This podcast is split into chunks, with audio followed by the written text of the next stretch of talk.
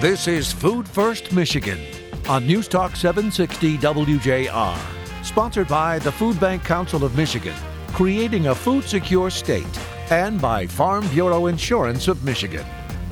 Now, here are your hosts, Dr. Phil Knight and Jerry Brisson. Welcome, everyone, and thanks for listening. Food insecurity is stressful. It creates trauma in the lives of those who struggle against it.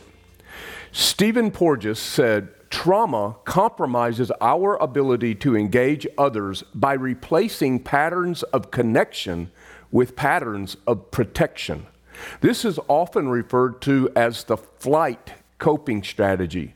Food insecurity causes us to shrink and become disengaged, discouraged, and eventually depressed.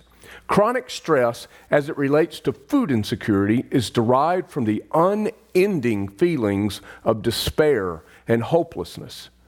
Because of these factors, such as poverty, family dysfunction, and feelings of helplessness, or it could come from a traumatic early childhood experience. A person battling food insecurity develops a mindset of scarcity.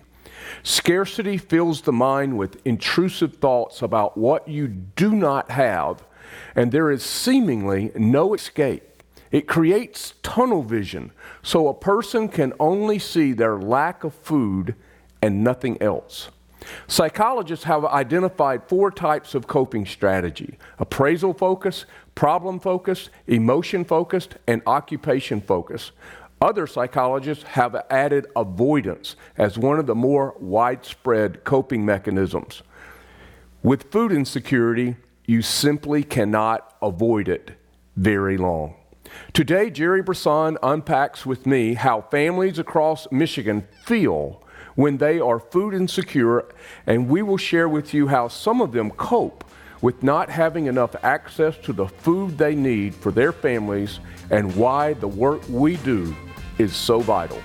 Come back and be with Jerry Brisson and me next on this edition of Food First Michigan.